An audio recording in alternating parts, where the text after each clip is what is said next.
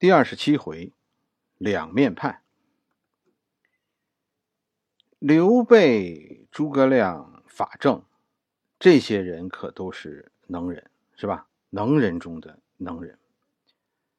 他们最终都没能解决一个外来人统治一个北地人的政权的问题，他们都失败。你现在再来看孙权，孙权的本地化成功了，孙权是不是比刘备、诸葛亮、法正高明？孙权确实是高明。其实，孙权在赤壁之战以后就改变了国策，正式的开始放弃孙策以淮泗将领为主的领导团队，开始实现领导团队的本土化。孙权先是重用周瑜，周瑜是一个过渡性的将领，周瑜是江东人和江北人都能接受的将领。周瑜死后，孙权让鲁肃接替了这个大都督的位置。鲁肃也是一个江东人能接受的将领。这两个过渡性的将领以后，标志着国家社稷所在的东吴的军队就掌握在江东士族的手中了。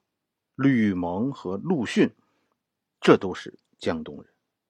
在上台十年以后，孙权终于和江东士族找到共识。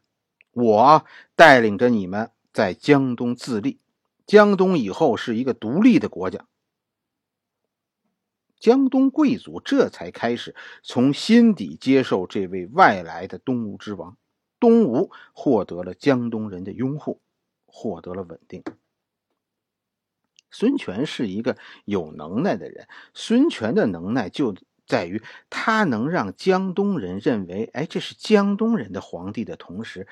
也让江北人相信啊，这个吴主是我们江北人的皇帝，那这很不简单。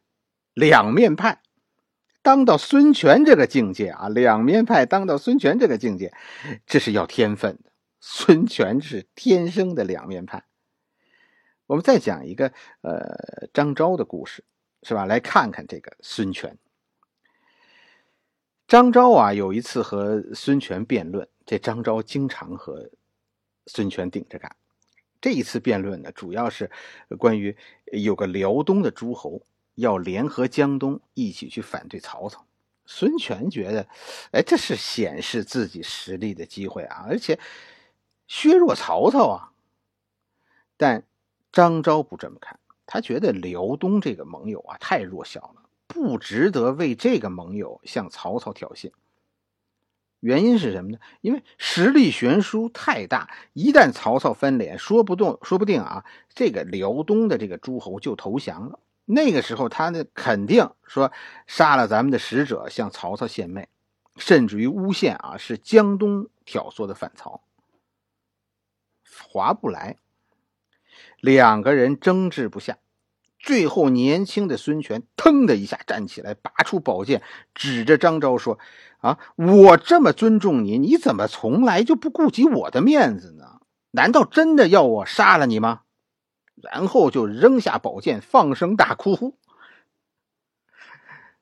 这个故事我觉得是真的，啊，这是孙权说的，这是个小孩话。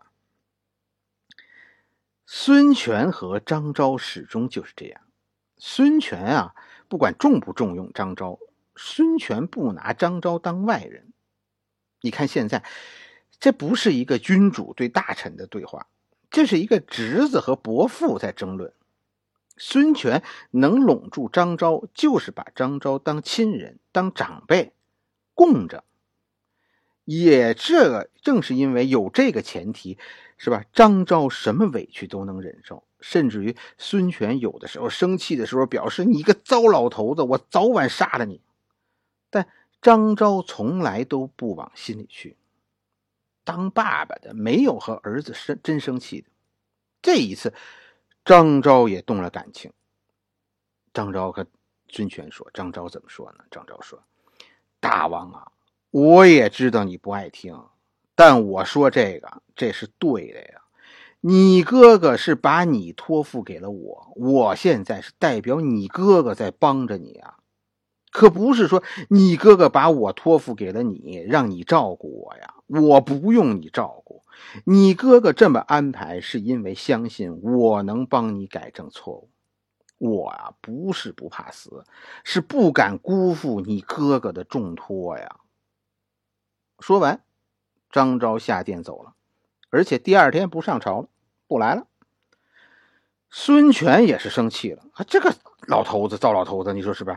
我拿他当老家供的，他可倒好。现在左一个我哥哥，右一个我哥哥，你也太不拿我当回事儿了。咱们走着瞧，我倒要看看谁对，我就不信了。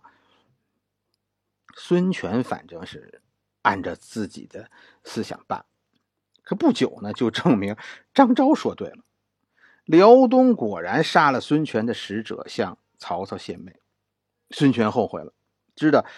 人家张昭说对了，去向张昭赔礼，可张昭不见，于是孙权在张昭门前久等，而不见就不走了。张昭这才让儿子搀着自己出门见孙权，总得给领导个面子不是？